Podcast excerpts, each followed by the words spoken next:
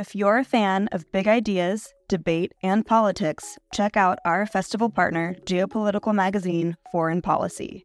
A forum for informed debate about global affairs, Foreign Policy keeps a finger on the pulse of world news and political happenings. Beyond articles that delve behind the headlines via traditional reporting, Foreign Policy has so many other products to offer, ensuring that no matter how you like to engage with eye opening content, there is a method for you. Check out their free offerings like Foreign Policy Live, their forum for live journalism, newsletters, and podcasts. And with a subscription, unlock in depth features and quarterly magazines, including their recently dropped spring edition all about India. Fans of IAI will love foreign policy for more of the mind expanding, insightful content that they seek. To explore their content, take advantage of an exclusive discount for IAI fans. Subscribe now using promo code LIGHT24 to save 50% and unlock access to everything foreign policy has to offer.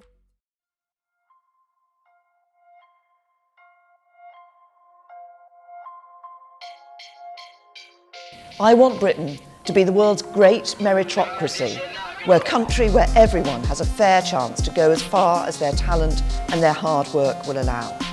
Switching away from this current system of lower skilled immigration and instead adopting a merit based system, we will have so many more benefits. It will help struggling families, including immigrant families, enter the middle class, and they will be very, very happy indeed. Hello and welcome. You're listening to Philosophy for Our Times.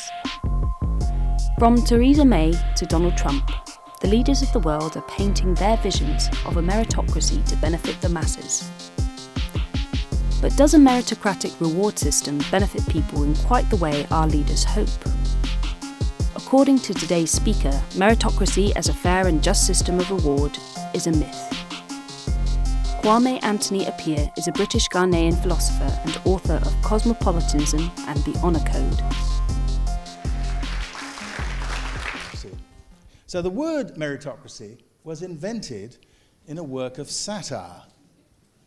The work was Michael Young's The Rise of the Meritocracy, published in 1958, and that's the first book in which this word occurs. It wasn't a sociological tract, it was a work of fiction it purported to be an analysis written in 2033 looking back at the development of a new British society.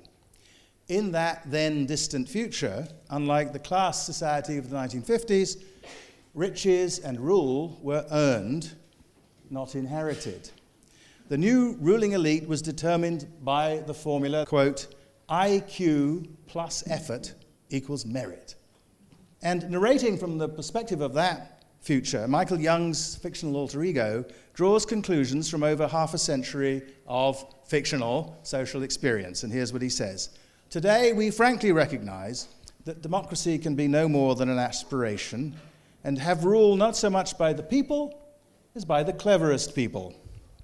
Not an aristocracy of birth, not a plutocracy of wealth, but a true meritocracy of talent. So this is actually the first time, as I say, that this word is ever used uh, in print. And the book aimed to show what a society governed by IQ plus effort equals merit would look like. And the results were not pretty. Young's dystopian vision is of a world in which, as wealth increasingly reflects the innate distribution of natural talent, and the wealthy increasingly marry one another, Society sorts into two main classes in which everyone accepts that they have more or less what they deserve. After all, it's a meritocracy, everyone's got what they deserve. This was an England in which the eminent know that success is a just reward for their own capacity, their own efforts. As for the lower classes, their situation is different. Today, all persons, however humble, know that they have had every chance. They are tested again and again if they have been labeled dunce repeatedly, they cannot any longer pretend. Their image of themselves is more nearly a true, unflattering reflection. The older class systems were sometimes called systems of caste. My ancestors in Asante and in England had a status they did not ask for and could not easily escape. In this one respect, the old classes were like the castes of India. Occasionally, by some mixture of talent and effort and good fortune, you might rise through the ranks. Occasionally, through ineptitude or laziness or bad luck, you could fall. The great revolutions of the late 18th century in France and in North America began a long process of gradually replacing a hereditary ruling class. Napoleon may have reintroduced a monarchy, but as his Irish surgeon on St. Helena recounted, Napoleon saw his society, the one he had made, as governed by the ideal of the carrière ouverte au talent, the, the career open to talents, without distinction of birth or fortune. And this system of equality, Napoleon said to his Irish surgeon, is the reason that your oligarchy hate me so much. Now, as Michael Young recognized, however, this ideal was bound to conflict with a force in human life as inevitable and as compelling as the idea that some individuals are more deserving than others, namely, the desire of families to pass on advantages to their children. As he said in that book, nearly all parents are going to try to gain unfair advantages for their offspring. And when you have inequalities of income, one thing people can do with extra money is to pursue the goal of giving unfair advantages to their children. Now, of course, there's nothing wrong with cherishing your children. Indeed, there's something wrong with not cherishing them. But a decent society, governed by the ideal of merit, would have to limit the extent to which this natural impulse permitted people to undermine the ideal of merit. If the economic rewards of social life depended not just on your individual talent and effort, but also on the financial and social inputs of your parents, you would no longer be living by the formula IQ plus effort equals merit. Well, remember, this is all in the 1950s, but Young's apprehensions have surely proved well founded. Consider the fact that between 1979 and 2013, in America where I live, the top fifth of households enjoyed a $4 trillion increase in pre tax income, a trillion dollars more than came to all the rest. No amount of money or status can guarantee that your children will all end up where you are, to be sure. Only 37% of the children born into the top fifth will stay there, according to the most comprehensive study of the United States now available. Still, in a book provocatively entitled Dream Hoarders, Richard Reeves of the Brookings Institution observes, quote, there has been no increase in inequality below the 80th percentile. All the inequality action is above that line. Poor children who attend elite colleges in the United States will enjoy incomes close to those of their rich classmates. Yet, researchers have found that many elite universities, including, for example, Brown, Dartmouth, Penn, Princeton, and Yale, take more students from the top 1% of the income distribution than from the bottom 60%. American meritocracy, the Yale law professor Daniel Markovits has said, has thus become precisely what it was invented to combat a mechanism for the dynastic transmission of wealth and privilege across generations. To the extent that you can predict that disproportionately many of the children of the elite will, and disproportionately many of the children of the precariat will not, achieve a position in the top tier of wealth, power, and privilege, you have something too much like the intergenerational transfer of status that marks systems of caste. In Markovits's view, Meritocracy now constitutes a modern day aristocracy. One might even say purpose built for a world in which the greatest source of wealth is not land or factories, but human capital, the free labor of skilled workers. Now, my point about Michael Young is that he anticipated all this in the 1950s. He saw what was going to happen. Writing later, at the start of the new millennium, he lamented that educational institutions had been enlisted into a newly calcifying form of social stratification. With, he said, an amazing battery of certificates and degrees at its disposal, education has put its seal of approval on a minority and its seal of disapproval on the many who fail to shine from the time they are relegated to the bottom streams of the education system at the age of seven or before. What should have been mechanisms of mobility have become fortresses of privilege. Young looked at the educated elites who had come to dominate the British government at the beginning of the millennium and compared it with the 1945 Labour cabinet of Clement Attlee, Ernest Bevin, the Foreign Secretary in that government, had left school at the age of 11 and worked as an errand boy and a drayman before he became active in the Bristol Dock Workers Union. Herbert Morrison, Deputy Prime Minister, left school at 14 and worked as a shop assistant and switchboard operator before getting involved in local council politics. So these were two members of the Big Five, a group that also included Stafford Cripps, who happens to be my grandfather, Hugh Dalton, and Attlee himself. These two sought to alleviate social inequalities whose burdens they knew from direct experience. They'd grown up with them. In other realms, too, Young saw an emerging cohort of mercantile meritocrats who, quote, can be insufferably smug, much more so than the people who knew that they had achieved advancement not on their own merit, but because they were, as somebody's son or daughter, the benefits of nepotism. The newcomers can actually believe that they have morality on their side. So assured have the elite become that there is almost no block on the rewards that they arrogate to themselves. Inequality rose as salaries and fees stored and stock option schemes proliferated, and the carapace of merit, Young argued, had only inoculated the winners from shame and reproach. Yet, if a new dynastic system was taking place, you might conclude that meritocracy has faltered because it isn't meritocratic enough. If talent is capitalized efficiently only in high tax brackets, you could conclude that we simply failed to achieve the meritocratic ideal. You would seek to push more rigorously for merit, making sure that every child has the educational advantages and is taught the social tricks that successful families now hoard for their children. So, isn't that the right response? More meritocracy. Not according to Michael Young. He saw that there would be a problem even if the top class didn't exploit its advantages to give their children chances that were denied to others. The problem wasn't just with how the prizes of social life were distributed, it was with the prizes themselves. A system of class filtered by meritocracy would, in his view, still be a system of class. It would involve hierarchies of social respect, granting dignity to those at the top, but denying respect and self respect to those who did not inherit the talents and the capacity for effort that, combined with proper education, would give them access to the most highly remunerated occupations. That's why the authors of the fictional Chelsea Manifesto, which in the rise of the meritocracy serves as the last moment of resistance to the new order, asks for a classless society. Let me read you the Chelsea Manifesto. The classless society would be one which both possessed and acted upon plural values.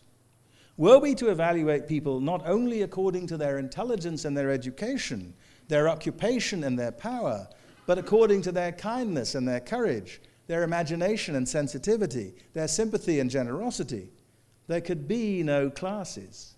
Every human being would then have equal opportunity, not to rise up in the world in the light of any mathematical measure, but develop his own special capacities for leading a rich life. Class identities in a meritocracy reduce people to a single measure of worth, the argument runs, and only someone with a very limited vision could suppose that human worth reduces to a single measure. And so the manifesto proposes an alternative vision in which we recognize many forms of excellence. This profound commitment to the social equality of people with a variety of talents can sound quixotic, but it draws on a deep philosophical picture. The central task of ethics is to ask what is it for a human life to go well? And the answer, I believe, is that living well means meeting the challenge set for you by three things your capacities, the circumstances into which you were born, and the projects you yourself decide are important. Making a life, my friend, the philosopher and legal scholar Ronald Dworkin once wrote, is a performance that demands skill, and it is the most comprehensive and important challenge we each face. But because each of us comes equipped with different talents and is born into different circumstances, and because people choose their own projects, each of us faces his or her own challenge, one that is, in the end, unique. So there's no sensible answer to the question of whether one person meets her challenge better than somebody else. Did Albert Einstein have a better life than Mozart? the only sane answer is that Einstein was a better physicist and Mozart a better musician. I know what it is for my life to go better or worse, but it doesn't make sense to ask whether my life is better than yours. And that means there isn't a comparative measure, there's no single scale of human worth. As a result, a system of selection for jobs and educational opportunities cannot be designed by considering who is most worthy of those opportunities, because, as Michael Young argued through his Chelsea Manifesto, there isn't a single scale of merit on which to rank people. Indeed, because each of us faces a distinct challenge, what matters in the end is not how we rank against other people at all. We do not need to find something we are best at. What's important is to do our best, our unique, distinctive best. Each of us, as the German philosopher Johann Gottfried Herder once wrote, has his own measure. John Stuart Mill expressed something like the same thought when he wrote in the marvelous third chapter of On Liberty that to have a character is to be a person whose desires and impulses are the expression of his own nature as it has been developed and modified by his own culture. So, if you have a character in that sense, if you have your own measure, the most important standards you have to meet are distinctively yours. So, the ideal of meritocracy, I think, confuses two different concerns. One is a matter of efficiency, the other is the matter of human worth. If we want people to do difficult jobs that require talent, education, effort, training, and practice, we're going to need to develop capacity to identify candidates with the right combination of talent and the willingness to exert them, and provide them incentives to train and practice. So we design schools and universities and select people to fill the places in them. If the institutions are working properly, they aren't merely handing out credentials, which is always a danger, they are building human capital. We then allow for entrepreneurship, social and commercial.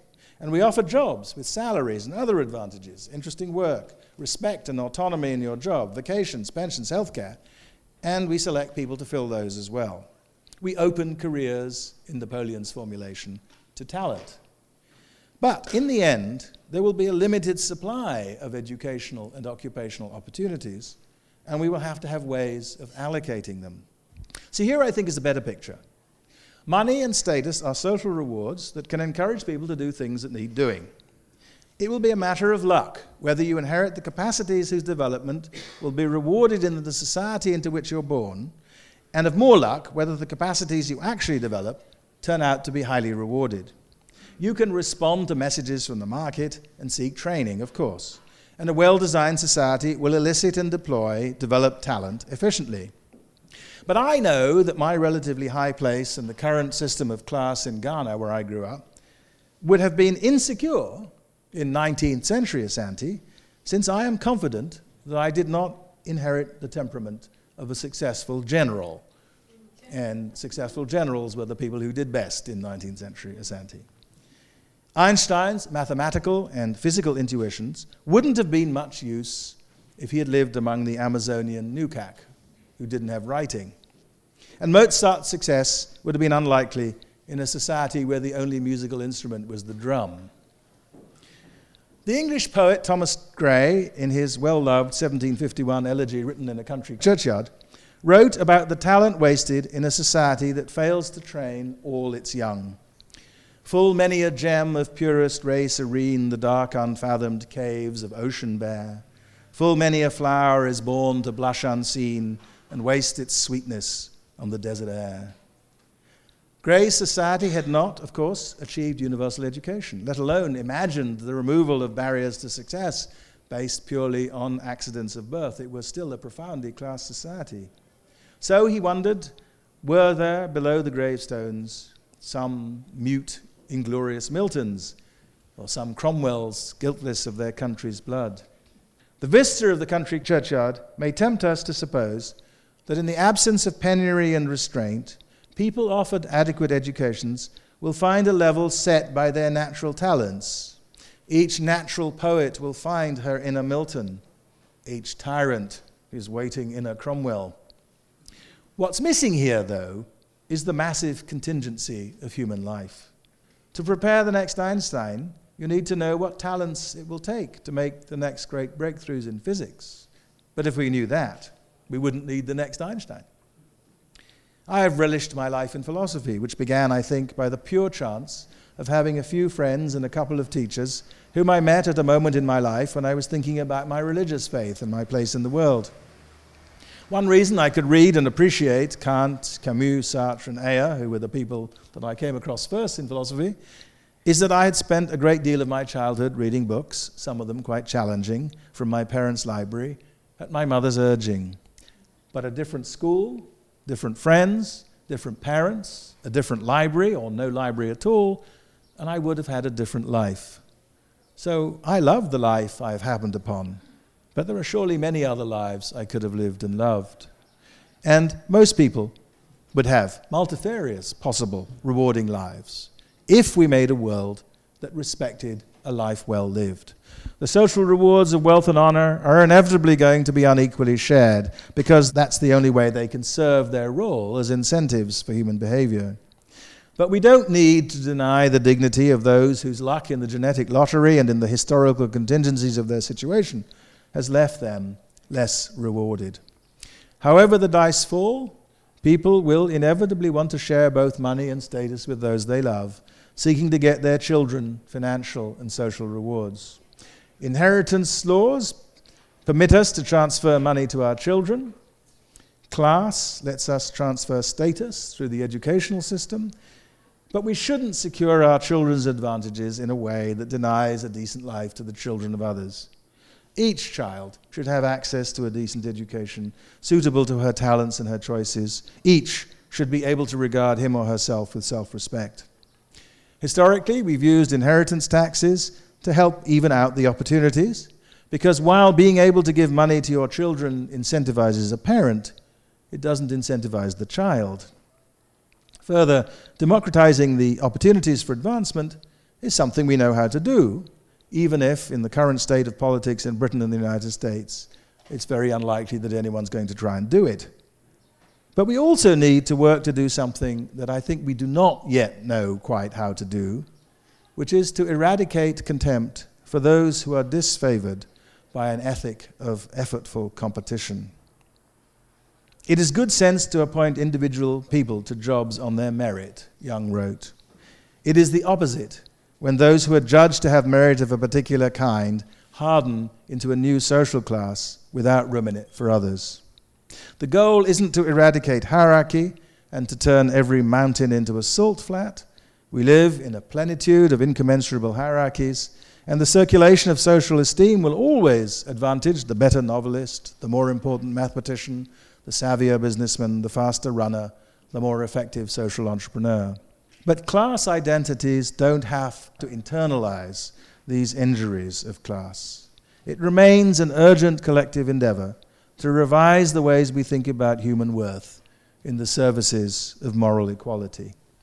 Thank you.